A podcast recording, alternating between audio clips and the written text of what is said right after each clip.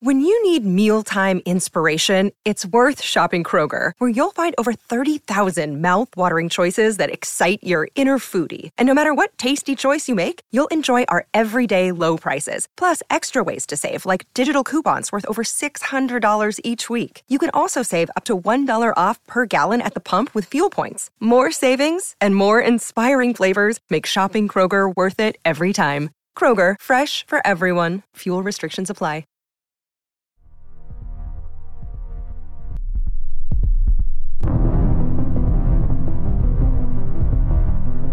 Be ridiculous.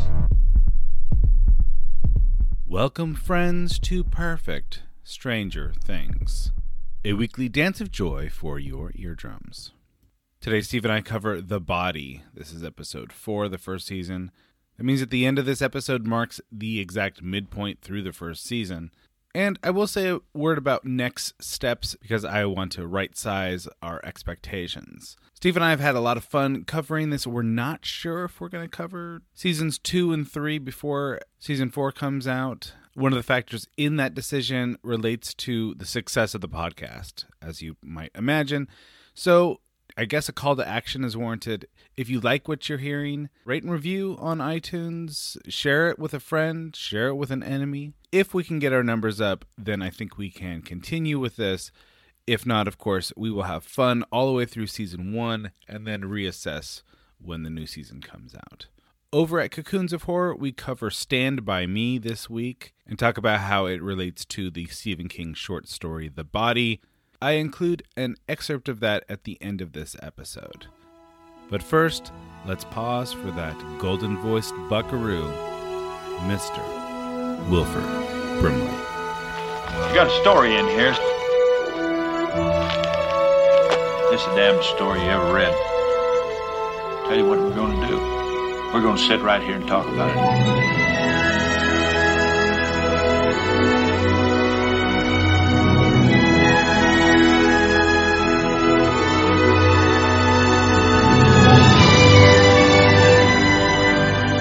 Talk all day if you want to. It's the right thing to do. Steve, Nancy has a little uh, run in with the law. Yeah, this is not Nancy's style, typically, anyway. Yeah. Have you ever had a little run in with the law? That'll, yeah. Yeah. Had some run ins. Are you are you legally prohibited from talking about this? well, those juvenile records are sealed, I believe. So I don't know if it's like an annulment, right? Like technically it never happened. Mhm. How does that work exactly? Because I mean, once they say it's sealed, I mean, I'm assuming uh, it would come out if I was trying to run for the Senate, maybe. Yeah, yeah, maybe. So Nancy gets called into like the cafeteria to get kind of interrogated. Uh, right, the old cafeteria interrogation. Is that is that what happened to you? Did you you and buddies get called into the cafeteria? No, no. They came to your house. I've had them come to the house. I've had to go down to the station. That's fun. You ever had to go down to the station, Anthony? Not I mean look, I've been in a station before, but it was I it wasn't like I was forced to be there. Got it. Once Aaron Pendergraft and I didn't have a ride to his house and so we went into a police station and asked for a ride home. Huh. Well, It- this was this was Aaron's idea. This was not my idea. Gotcha. And then of course we sat in the back seat and we wanted to be seen by you know, Right, right, yeah, yeah. driving through town in the back seat of the cop car. That was the closest I ever got to being a delinquent. You got much closer. Oh, yeah, I've, I've, I've, I've flown pretty close to the sun. um, yeah, I mean, I've, I've been in the back of the car. I've never been cuffed. Never been cuffed, but I've been in the back of the car, taken, taken home, uh, given wrong address and fake name first, in hopes that um, What what what fake name did you use? Evan Onger. yeah. Hoping that his sister would open the door and say, "Oh yeah, that's uh, that's, That's- my brother." that's And my that would be- brother. and that would be that. Instead, he opened the door. And that sort of sort of uh, the jig was up, so to speak. Yeah, your genius plan was thwarted at that point. Yeah, I mean it was it was a hail mary, no question about it. It was close to working though, It was very close to working. because you know Robin would have played along for yeah, sure. I don't think the parents were home, so Uh huh. could have been like a just a bonanza. So, and of course, Evan was the younger sibling, right? Right, right. So he's not gonna have the street savvy to play. Exactly. Yeah. He's probably also not thinking, yeah, I'm willing to get, you know, in trouble with the police for that guy. the, the guy that I think is making out with my sister at two o'clock in the morning. Right, yeah, yeah. I actually don't want anything good to happen for this guy. Yeah, this is not he's not on my list of guys I want to do a solid for. All right, so we're covering the body today. Yes, we are. I want to talk a little bit about Stephen King, but I don't know if I should do that up front or on the back end or just see if it naturally comes up. What's your feeling? Well, it's not going to naturally come up now because you just brought it up. All right, you could. One could make an argument that this is as natural as it's going to get, So, so it did naturally come up in a way. in a way. Because like even organic potato chips did not come about organically. They may have been grown organically, but like there was a lot of There manufacturing. that was, still yeah, there was on. some processing happen. Yeah.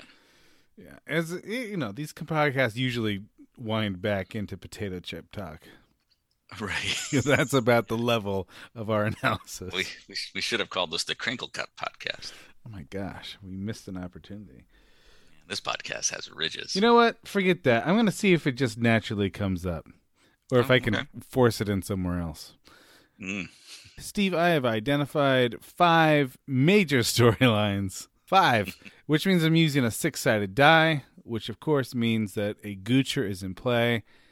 And of course, if the number six comes up, that is the Goocher. That means that our podcast ends then and there, and no editing will happen on the back end. Uh, that is Wow. my that is my commitment to you. So if if a six comes up right now, this is it. This is all you get. okay, here we here we go. So okay. We got ourselves a five. Ooh, that was close. But actually, I guess it's all pretty close. Really think about it. Numerically close, but Five is uh five is probably oh we'll see what happens here. All right, so usually five is like the storyline that I've identified as maybe the least remarkable. mm, So we'll see see if our powers of bullshitting a little bit of- come into play here. you know, peeling, peeling behind the curtain Okay, a little bit. This like is uh, Dr. Brenner and Company. One of Dr. Brenner's henchmen, named Shepard, we find out, is linked to a cable and pushes through the rift. Brenner loses contact with Shepard. They hear screaming and some kind of alien esque creature noises. The cable comes back empty. Then, during El's flashback memory, she recalls that Dr. Brenner asked Elle to spy on a guy and she's able to spy on the guy's voice through the PA system. this does harken like another little little bit of a poltergeist. Uh, Yeah, they got Uh, they got a rope. sure. They're trying to pull a guy back through the you know from the upside down with the rope. This is very poltergeist, I would say. right. Yeah. I mean, I wonder. So, I mean, the idea of like this sort of interdimensional jaunt, little little little walk. Yeah, Uh, I wonder is I wonder if Poltergeist is one of the first ones that ever really. I mean, it's the first one that I ever was aware of. um, in terms of visualizing it, right? Mhm. So the idea that, because I think the idea of there being okay, there's another dimension, but you can physically get to it, right? And then not only can you physically get to it, but theoretically you could tether the two. So I think it's a pretty interesting concept, right? Because this gives us a chance to really see that there's a physical space. Kind of a gate situation. I mean, this is not Sure. fantasy literature, but you could point to like a tree where you go into Elfland, or you could point to like a, a wardrobe where you go into Narnia, or whatever. So, Sure. all right, this is actually. I, I didn't know we were going to do this, but it might as well. We might as well do this. What is the upside down? It's almost presented like a I don't know, like a Celtic thin space where like there's these little spots especially in this episode where you can go to this one little spot in the universe and if you have the wherewithal you can kind of punch through to the other side or at least you're near to the other side near enough that you could like talk to your son Right. You know, good sci-fi, good fantasy can um can take some liberties with things of this nature and because it's like okay look if, if most most folk i think are willing to accept that there's a certain amount of of things in the universe or beyond the universe that they can't necessarily grasp or comprehend. Maybe maybe the more cynical say that yeah it, it's understandable and the journey is to get to that understanding right? Mhm. but before you get to it it is a mystery. It is a bit of an unknown. So even if even a cynical person might sit there and say well the upside down can be explained. They just may not be able to have that explanation. So the idea that it's something beyond us would is necessary for this kind of a, a show because you're like look i the introduction of something that cannot be explained is easy to present because you don't have to connect all the dots right? So you can say well that doesn't make any sense. Like well okay maybe it doesn't make sense why you can see will in the wall but then but you're willing to accept the other parts that don't make sense you know? So so you have to like sort of say i've got to take this whole thing as it is Right. I mean, eventually we're going to learn that El kind of created a link with this other side by trying to use her psychic ability to spy, right? right Uh, so somehow there's a psychic dimension to the other side. right so the thing and the idea of being hey this this existed beyond our comprehension and that was fine but then we for whatever however we did it or whatever the reason Yeah, was Pandora's we, box. we were able we were able to to tap into it and now now we've got to deal with it and our lack of understanding of it causes it to seem uh, terrifying because we don't know how to navigate it How are you feeling about the Matthew Modine meter? Where where's your meter at these days? um the the economy of modine is well spent Do you does he kind of qualify as sort of sexy gray fox for you? hard to say right i mean he's he's kind of got the uh the Danson quaff the the later Danson Yeah, he, it's a great description of his hair here. Well, I mean, Danson is a great example of a, you know, older gray fox.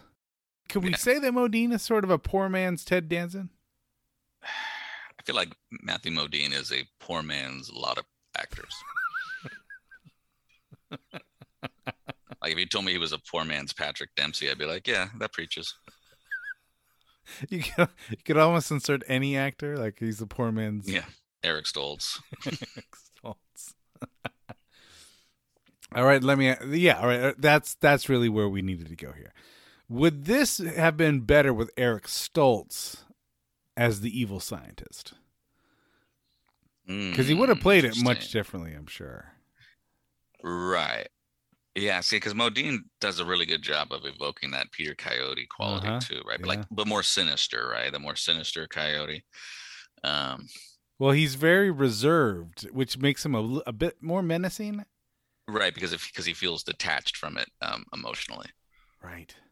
and I think that that makes a big difference for this, right? So, it, for so going back to kind of what we were talking about, the idea of hey, was this world meant to be breached or not? Is that how life intended? Is it just we just don't know? What's the cynic? Yeah, and he he would fall into the category I would say is this can't be understood. I don't have the information yet, but I will. I, I don't mind sacrificing people to get this information because it's important. Yeah, so he kind of conveys that I'm going to follow the science wherever it leads. If it means Right. that I have to destroy Hawkins, Indiana to do it, then so be it. Right and if you don't fear the the consequence then that helps you not fear the unknown In addition to that, he doesn't fear the monster much. I mean, I mean, he's not going into the rift himself, but I think he's more fascinated by it than anything. In the same way, Right. he's fascinated by L's ability to snap a neck. right and to some degree these are both monsters of his creation right Yeah. by virtue of his scientific work even though these things even though l and this the creature or whatever they've existed prior to him his unleashing of it essentially create he creates this scenario so and he's he's sort of the frankenstein in this situation I'm rolling it. We have a number one. would would that mean that this is the one you think is the most interesting um, No, number one just happens to be the characters we meet in the first scene. uh, All right. So this is Hopper, Powell, and Callahan. So Hopper investigates Joyce's house, particularly the gateway wall, which now seems intact. Hopper goes to the morgue and learns that the usual procedures for autopsy have been superseded. Apparently, someone from state performed the autopsy. Hopper suspects that something fishy is going on and goes undercover to interrogate the patrolman who found Will's body. He beats the guy up and finds out that there's a conspiracy involving Will's body. Hopper returns to the morgue and punches his way into seeing Will's body. The body is a Build a Bear fake stuffed with cotton. He drives to Hawkins Labs and breaks in. This is before Build a Bear, I think. This was the inspiration for This Build-A-Bear. was it. It was. This is what Hawkins Lab was really up to all along. Yeah, they had been working on this thing called Build a Will. Uh, yeah, no, this was absolutely the inspiration for Build a Bear, and uh, unfortunately, I feel like it's gone downhill. That Will prototype was really lifelike. Yeah, I would say so. Now, how did you feel about that he was indeed just filled with stuffing? that that I feel like that that sort of I'll be honest, I uh, the everything in the episodes got me, but at that moment I'm like What do you? Seemed what like do you think it should be? something not as light.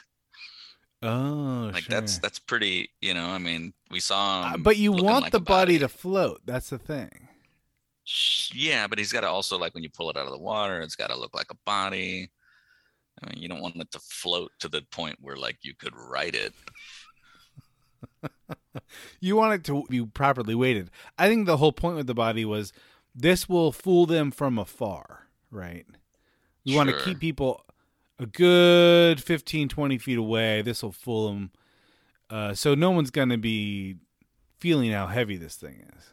You couldn't just fill it with like sausages. That's gross, man. That's grosser I mean, than an would- actual dead body. Fake body full of sausages. That's disgusting. the the Jennie-O version of Will. The Jimmy Dean stuff package.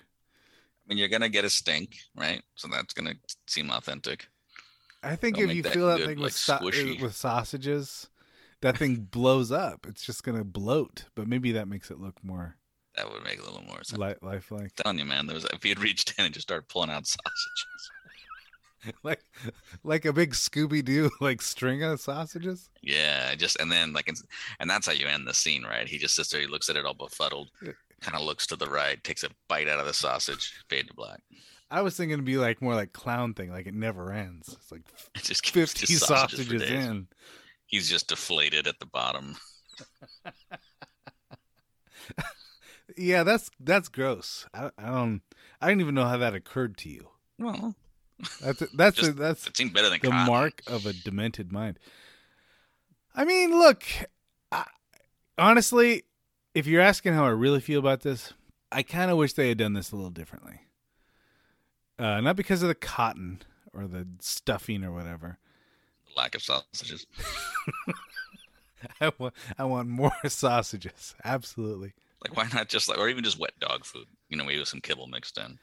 I understand that these guys have the technology to like break through to the other side. They also have like a a horror props guy in their employ. like what how are they building this body?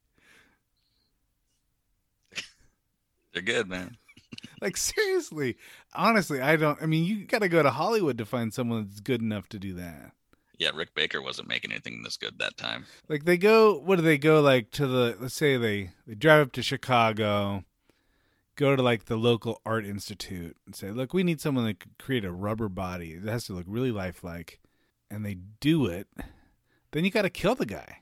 I almost care about this more than some explanation for what the upside down is. I want to know who's building the the build a will. That's what I want. Like there is like there is a division at this at at this institute that specializes in in fake bodies. Really convincing. They got a wing, and pretty much everyone in town has a fake body that they could just, they're they just- could just go and access. or they're just on call. They're like, man, we haven't had, like, it's weird that they had us hired to do this. We haven't made a body in like 14 years. You're never gonna guess. I just got a, I just got a letter. They need a body. You're kidding me. Hopper's kind of a even know if bad. Hopper's kind of a bad cop, isn't he? Yeah, especially if that kid wasn't full of cotton. Well, all right, yeah. I'm thinking more like him, like interrogating the the guy by beating him up. Well, so that's an interesting. So that's an interesting take. Now we have right. We're getting a better, a different glimpse of, of Hopper, right? So we've gone from Hopper the skeptic. Well, we've we've seen Hopper like kind of like Hopper the mess, right? Hopper the. He's like we get Hopper the mess. Then we learn that Hopper's not just a mess. He's he's kind of a broken figure. Hopper the skeptic. Hopper the. Then then we can, now we're seeing like now we're seeing Hopper the emotionally involved. We're seeing Hopper the friend, um, to some degree, right? So he's him stepping outside of his bounds of the law suggests that he feels that there's something bigger than those rules at this point. Mhm. Yeah, And so whether it's I wish somebody had done this for you know I, this is what I would do for my own daughter. The idea that there's some other big thing at play here, and and, and he's getting played for his. I mean, there's a lot, right? I mean, there's a lot of things he's getting played for, you know, a sucker to some degree. He wouldn't be doing this for a typical police case. Yeah. I think that they've done a good job to establish that he's kind of a personality on the edge anyway. I mean, he's willing to go beyond the bounds of the job. And, you know, he's lost his daughter. So that puts him in an emotional place where Joyce losing her son might be enough to just push him over the edge and make him do things he shouldn't do. Right. And then in addition to that, I think what we get out of this is his instincts were right. So he's we get the sense that he's also competent as a police officer. Now his methods may be questionable, clearly, but his competency as a detective is is not necessarily in question. Yeah, I guess he uncovers the conspiracy. He doesn't know what the conspiracy is yet, but he knows people are lying. People are trying to cover cover up a conspiracy. He's taking a calculated risk that says, look, if I beat this guy up, it is for the greater good. On top of that, Because the information that I got to get is is, is going to un, unlock. yeah, he's kind so, of presenting as a rogue, some kind of rogue character. And in keeping with that, there was a little Han Solo moment in this episode. He's talking to the guard and he's trying to get in. He says, Hey, the guy from the, the office sent me. And the guy's oh, looking yeah, at him right, like, right. What are you talking about? And he just decides, I'm just going to punch this guy out. Hey, I love that book. It's a nasty mutt. Hey, you can't be back here. Yeah, I just got off the line with O'Bannon. He said that he needs to see you at the station in some emergency. What the hell are you talking about? I don't work with O'Bannon. Did I say O'Bannon? I meant. Okay.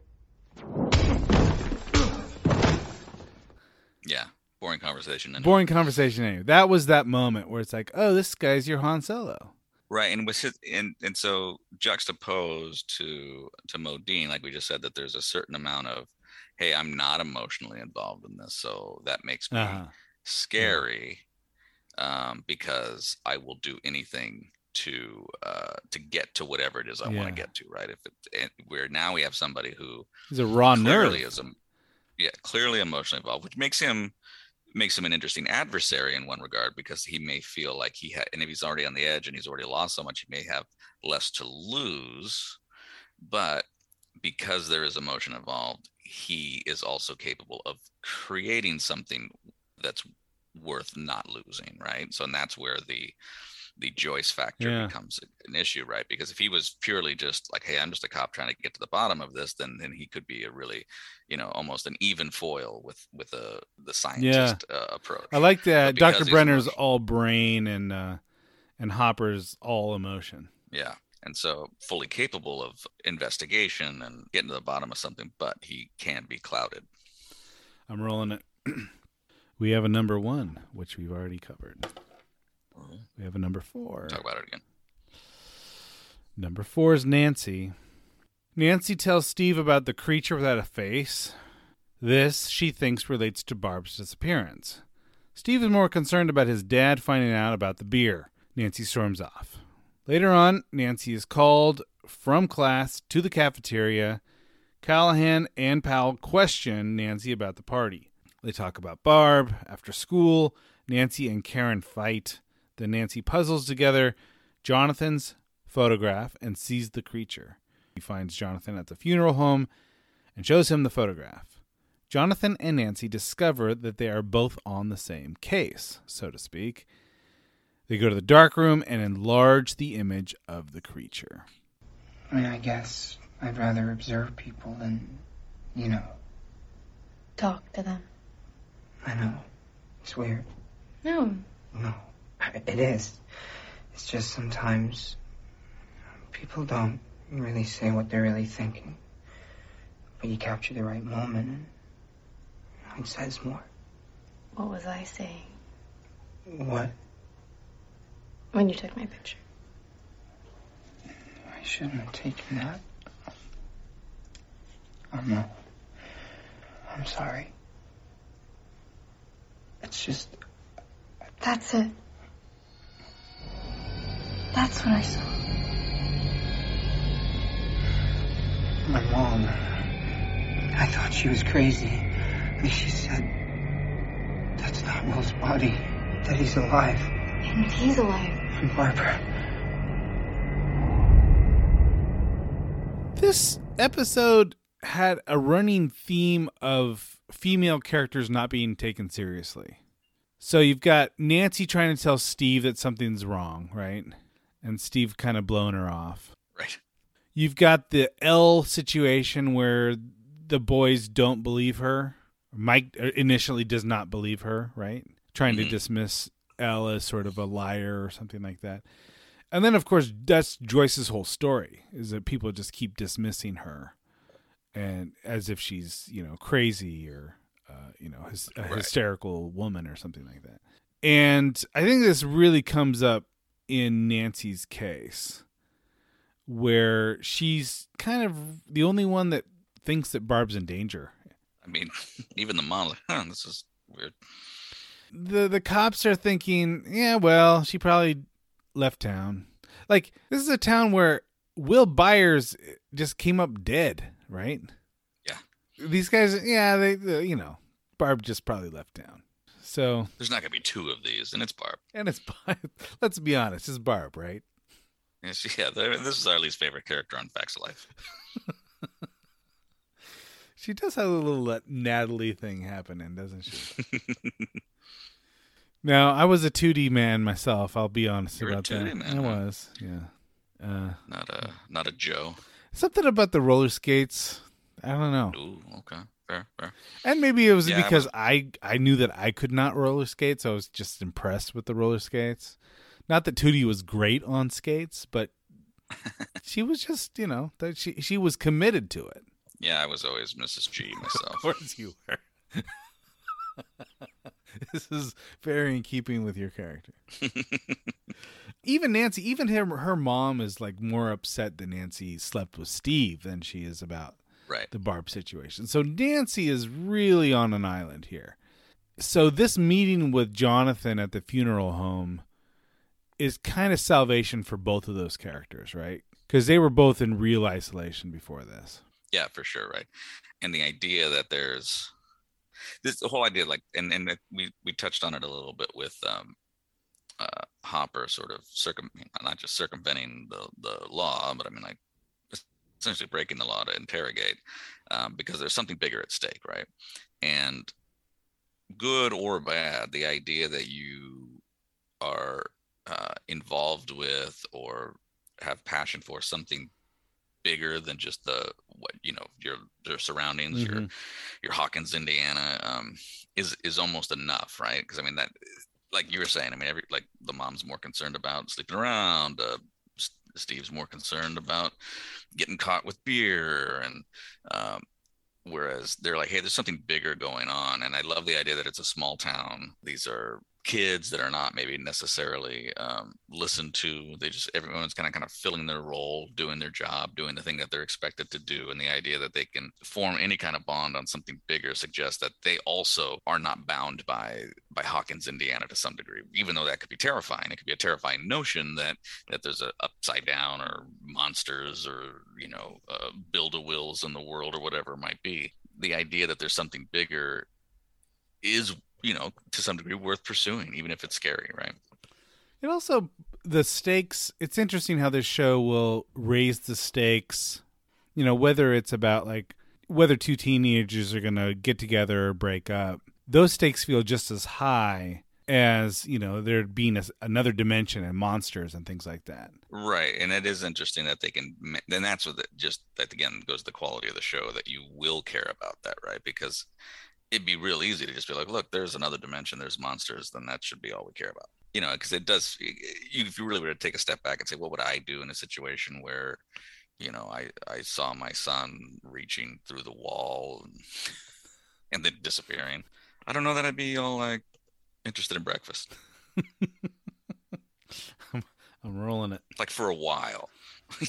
I'm always interested in breakfast. Breakfast is the best.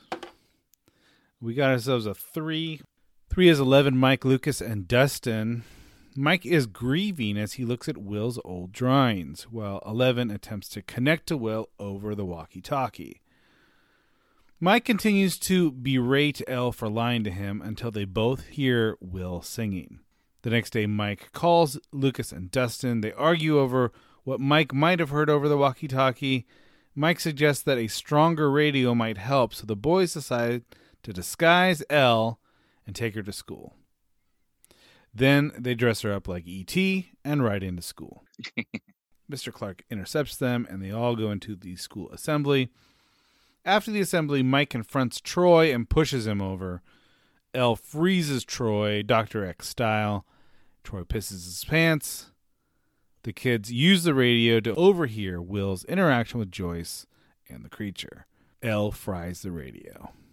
I wanted to talk about the place that walkie talkies occupied in our imaginations. Yeah. Well, and did you ever have, like, did you ever own a walkie talkie? I've owned several. None of them worked. Well, that's the thing is like the, the only range you could be in is the range you could be in if you were just talking to each other. You were just shouting. Yeah, you're like, oh yeah, I know, I can, I can hear you. I hear you worse on this thing actually. but it was the imagination that was the important thing. Here's what you could do with a walkie talkie you could have the person go into the other room. hmm And you really couldn't have much of a conversation because you were al- always pressing the button while the other person was trying to talk.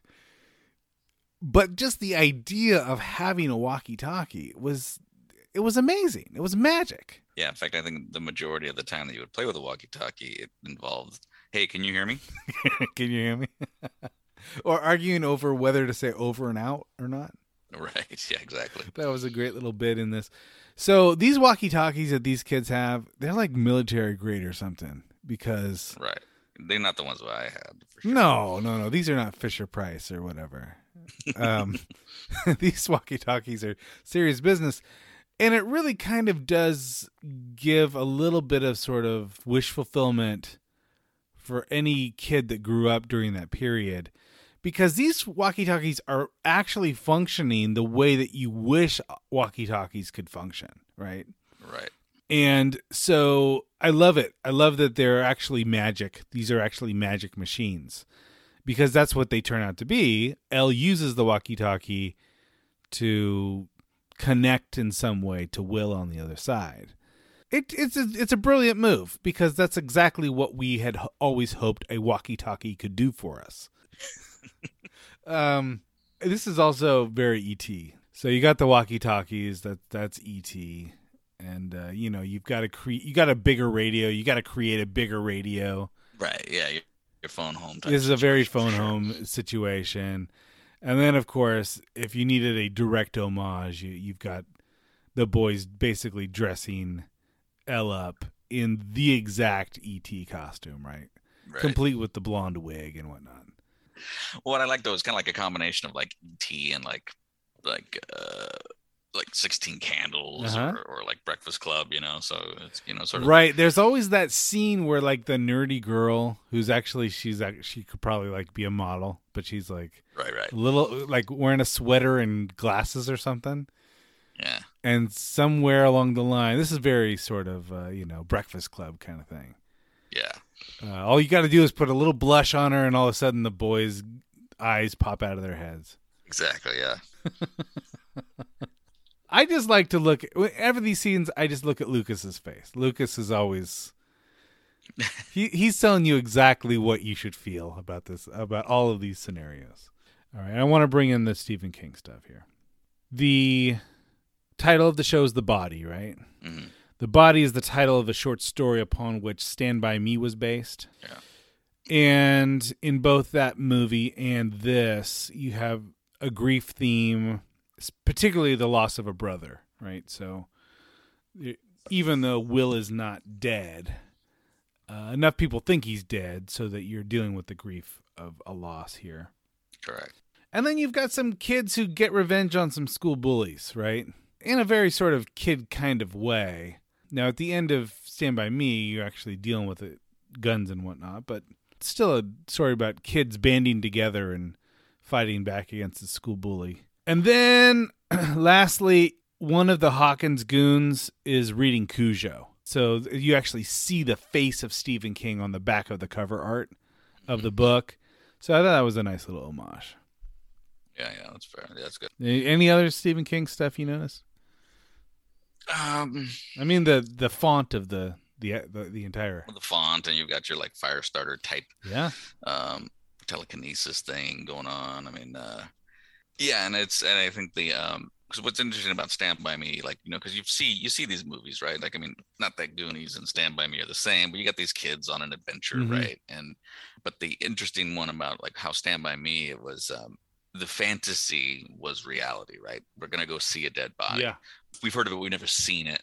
So it's so coming of age. They're they're gonna go see a dead body. They're going to come face to face with death.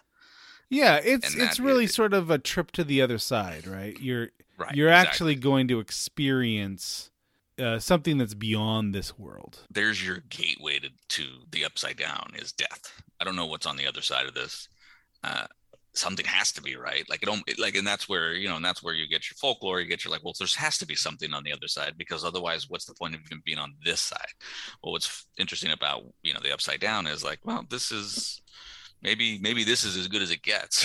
you know, maybe maybe what's on the other side is is, is pretty rough. Well, and also the, there's the metaphor with puberty, right? There's a whole world that's on the other side of puberty where it's really you going through a life passage and losing something important. You're losing your childhood. Uh, so there's that part of it. So and and I think that King doesn't do that a lot, but he does play with those themes. You know, the whole it saga. right. He's got a few of these uh, loss of childhood stuff, and of course, uh, Stand by Me is probably the biggest one. I'm rolling it. It's a goocher, There it is. and there it is. Oh, Jesus, man, that's a goocher. And now here's an excerpt of Steve and I's coverage of Stand By Me. If you'd like to hear the full episode, look for Cocoons of Horror wherever you search for podcasts. But first, a moment for capitalism. Another day is here, and you're ready for it. What to wear? Check. Breakfast, lunch, and dinner? Check. Planning for what's next and how to save for it? That's where Bank of America can help. For your financial to dos, Bank of America has experts ready to help get you closer to your goals. Get started at one of our local financial centers or 24-7 in our mobile banking app. Find a location near you at bankofamerica.com slash talk to us. What would you like the power to do? Mobile banking requires downloading the app and is only available for select devices. Message and data rates may apply. Bank of America and a member FDIC. So we're talking about the difference between the book and the movie. Uh, this pie eating contest that's I guess a movie only feature. Mhm. Does this does this work for you? It's a it's a very different tone than the rest of the movie. Yeah, so it, as a kid, it was one of my favorites. Right, loved it. Loved the scene because I just think throwing up is one of the funniest things to watch. I and I don't know if it's because of this movie, but I th- man, if if I I will watch a friend throw up and giggle with glee. All right, I have a much different experience with throw up, but I feel like as a kid I felt a little bit scandalized by this story. I remember thinking like I don't get it. He made himself throw up. On the off chance that someone else was going to see it and throw up. This is not a good plan. Like Well- he- like you're doing it to yourself. This is not going to this is not to work. And of course, you know, I, I, I probably was not thinking through the the purpose of the story, um, Right. or the way that the story functions in this. The, the story context. is a story. It's not like it's uh he's recounting a tale. But I, I was a little bit like Teddy. You know, at the end of it, Teddy was like, "All right, what comes next?" right. well, I love so that's that that is, and I appreciated that sequence more. The like the end of it because I mean Teddy. I mean we just get another glimpse into to well who Teddy is. Yeah. and- how does and he much want the story to end? Teddy wants it to end. He, can he just go home and shoot his father and, And then like join the Texas Rangers? lard ass after after making the entire town essentially throw up and getting his revenge is like "Mm, no there's one more thing i could do i did this fun little prank with vomit i'm gonna go murder my dad and then That'll join, seal it. join the Texas Rangers. which apparently they don't do a lot of background checks at uh, texas rangers Toto. Barforama.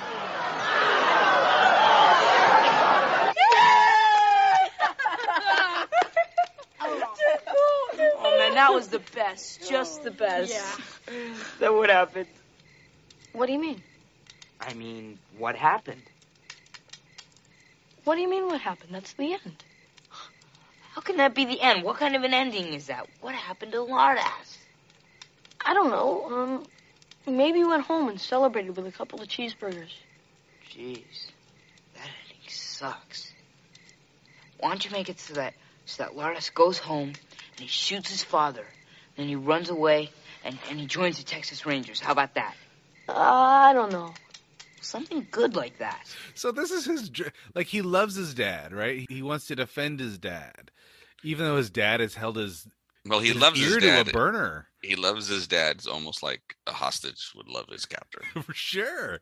Yeah, but you kind of see it in that little moment. It's like, yeah, you love your dad. You actually are fantasizing about murdering him. Well, and that's and I think that that's why that scene is so great because it's like, well, if you're going to tell me a story where somebody who's down gets Uh-huh. a chance to be up, Yeah. it, it better end really good, and that would be killing my dad. and so, but then, and then what I love, but Vern's response, oh my god, It's like there's one thing I didn't get. did he have to pay? Because I, and I don't know why paying to be in the pie contest is such a big deal. Is it? Is it? Is it is it because he's like, well, you just threw up all that pie that you paid for? Is it Okay, he's still here's just why. Here's it's all why. about the pennies. We have yes, it's a running penny theme. Yeah. because he's thinking, I that's me. I I could do this, but damn But- it, if I had, But, but if I I gotta if- find my penny jar first. But if I'm sitting there trying-. I gotta dig more holes just to get into this pie content. All right. So I the other thing uh, when I was a kid, I thought, what are the rules of this pie eating contest? Because it Yeah, looks because- yeah. like they just leave them take three bites, move the crust around a little bit with their nose, and just shout "done." Yeah. I've never actually seen a pie eating contest. There's got to be better rules than this. Right? I've been in one, and you got to get all that crust. You don't get Oh, just you better. All right, let's pause here. You've been in a pie eating contest. yes with Matt. I feel like you're you're about. It's like equivalent to you telling me you were in a kissing booth at one point. Did you go on the tunnel of love? There's there's there's nothing that sounds more old timey than to say Yeah. that you were in a pie eating contest with Matt Curtis. Yeah, it was like I think it was at a UC Davis, like you know, family, like, hey, everyone visit the campus, and then I don't know how exactly we got into it, but it was, and I remember there was some, I think there was some tomfoolery between us, like pushing the the pie thing away when I was doing really well. So you're telling me that you were sort of a pie eating prodigy? Because I don't the- think that you I'm probably sure had a his lot of memory- practice here. No, and I'm sure his his memory is probably the other way around. I mean, this is this is we're both Richard Dreyfuss probably in this story. All right, so you're saying that you you almost won, but you didn't because of his tomfoolery. That's what I think, and it, it could very well have been the other way around. Because I don't even know which. If I was telling the story, like trying to remember it correctly, I'm like, or if I was going to go ahead and embellish, I don't know if I would rather be the one that was really good at eating pie and had to have someone step in, or if I'd be the the jerk that would push the pie thing away. Wow, I I had no idea. I had no idea this was part of your life. Mm, yeah, Wow. yeah, but you don't get away with leaving those edges. We'll just put it that way. Uh, Three bites, three bites, and you just shout "done," and Yeah. they move right on there. Yeah, I guess it's all about how much pie is on your face. The more pie that's on your face, the more that they'll believe that you're done. Uh, did you remember that it was John Cusack? Uh, I did not. And were you surprised when you saw John Cusack? I did have a little bit of like, oh, Cusack's in this. It's one of these really sort of because he's not in many. You know, what is he in? Like maybe two minutes of the movie Right. at, at the most, and you're thinking, "Wow, Sutherland! Wow, Kiefer Sutherland! Wow, that's that's impressive." And then when Cusack shows up, you're like, "He's perfect. This guy's perfect for this role." This, my friend, is for you. This is your Yankee cap. No, no, no. This is your Yankee cap. It's a good luck cap. You wear that cap, you know how many fish we're gonna catch? How much? Brazilian. Brazilian fish. And it looks good on you, too, just like that. Hey, Mom, I'm going blind. Hey, don't start with me, porcupine. Come here. Come here. Give me a hug. You Yeah. totally believe that they're brothers, and he's like, of of course, he's the perfect older brother because it's his memory Exactly. of the older Yes. brother. He's not going to remember all the times that his older brother ignored him. Right. And so huggy and he's so, you Mhm. know, so encouraging because he's that's the memory. And that's then that really helped, I think, frame why I was able to see those parent moments as like being more horrific and like over the top. And I'm like, well, well now it makes sense because we are going through the memory of even like even though we're seeing his memory of his brother in the film, the film is also a memory. Right. And and I yeah, think it's that that's- totally tinged with golden, you know, nostalgia. Right. And I think it's cool too that like because I he, because Cusack, I mean at the time Cusack was still Cusack, but like it doesn't take away from the film that there's another recognizable actor because I think what it helps it helps you to remember Denny now throughout the movie because now you've got a, a a face that you personally I associate positively. So um Hmm. the the loss of of John Cusack uh matters to me. Hmm. Oh, wait a second. He's not dead, is he? In real life? In real life. Well, I mean, here's the thing. This podcast I like to think is going to be real popular for years. As of now, as of the recording, he is alive. But there are going to be some people that are going to be we're listening to this years from now, and they're going to be like, "Oh man, Cusack, 20 years he's been gone." I mean, I don't know how long people are going to be listening to this podcast, but I like to think it's going to be probably 40, 50 years from now. Does this movie have a half the battle when to grow on moment? I think I, I mean it feels like there's a there's a few, right? I mean it, it if if anything it, it feels like when it's it's over and they all just sort of leave. Yeah. It's so uh interesting to me. It's Like not that- just the end of that adventure, it's really the end of their friendship. Yeah, the friendship ending, sort of the end of of this point of their lives, right? Yeah. and and like I'm, you know, you sort of take away from it what you will, right? I mean, obviously, him and Chris, uh, Gordy and Chris, are, are more in touch as as they are older, and and there is something I felt like I kind of took this, you know, almost like just cherish the moment you've got. Right? If I was going to take something away from it, right, which is well, obviously with the death theme, right? I mean, there's there's this idea that you know almost take nothing for granted. You know, whether it's good friends, whether it's it's close family, um, or just experiences, right? That's like a takeaway. I think that's a takeaway I got when I was younger, and I still kind of felt a little bit of that. There's this one line in the movie. There's a couple lines that I really sort of think encapsulate the movie, but one of the lines is that there are certain friends that just kind of are there for a certain stage of your life and they move on like a waiter at a restaurant. Yeah.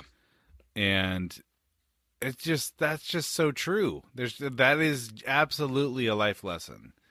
You know, in this moment, no one could be a better friend. You know, this is your best friend in this moment, and it could be that three years from now, you're you give them a little nod in the hallway, and that's as much as you have in common with that person.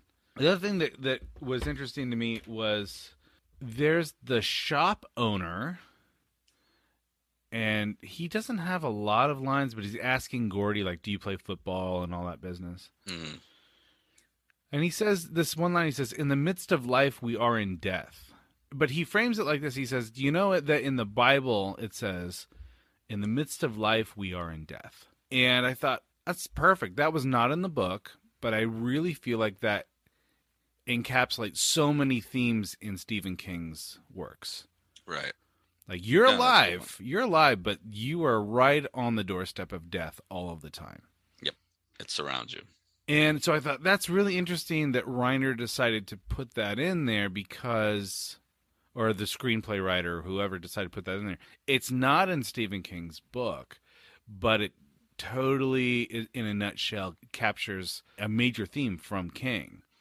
Well, So- and I think that we talked about Pet Sematary, how like Yeah. it's it's an adaptation almost more visually than it is thematic. It misses some of the psychological horror, some of the Right. the, the turbulence that goes on in in one's mind when, when they're dealing with loss, and so it it it translates this like horror book, horror movie. There is killing. Here is killing. This is gruesome. This, you know, and and that's all it does. It's a very like it's a thin veneer of trying to understand. Well, also with that, it sort of is a it's in a slasher flick at that point, and so Right. it- it's the basically the genre will trivialize the death, whereas a movie like this, the death is actually more poignant because it's not trivialized.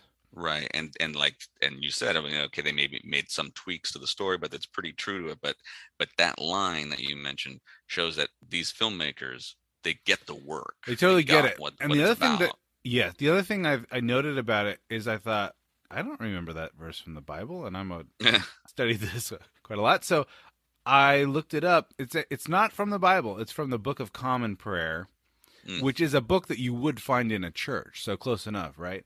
Got it. But I thought it was kind of great that the shop owner associates it with the Bible. Right, For me, it was sort of the same way that Tarantino has Jules misquote Ezekiel twenty five seventeen. right, Like he knows what he's doing. He can go look it up. But this is done on purpose. It's like for Pulp Fiction, Jules is actually paying homage to this misquotation in a, like a Sonny Chiba film hmm where that verse is quoted and misquoted. And I think that brings a certain level of authenticity to this film because you know it's exactly the kind of thing that you're going to misquote. You know, you th- this shop owner is not going to know the difference between a, a verse he heard at a funeral, between the Book of Common Prayer, or the verse he heard from a sermon in the Bible, or whatever. So sometimes those little discrepancies, those little errors, bring a level of authenticity to the film. Well, I'll tell you right now, it, it totally did for me just in this conversation because I didn't. I mean, I liked that scene and I liked everything, but the, that quoting one, it felt a little. At first, I was like, "Is this, is this just us dropping in, like the the screenwriter or the director dropping in a, another way to frame this film?" Which I think is still nice and it works. Yeah. But knowing that it was kind of an intentional uh, misquoting to make it more authentic makes it makes it like totally work even better now. I think so. I, I I I love it. I don't even care if it was a mistake. I feel like Mhm. the mistake, eh, whether it's the actor's mistake or it's the writer's mistake, I feel like that works. Life is full of those kinds of mistakes. There's a the other line in there I, that really got me too. It just uh, when he asks like, "Do you play football?" and he's like, "No." And he's like, "Well, what do you do?" You play football? Hmm? Do you play football? No. What do you do? I don't know. Yeah, well, your brother Denny Shark could play football.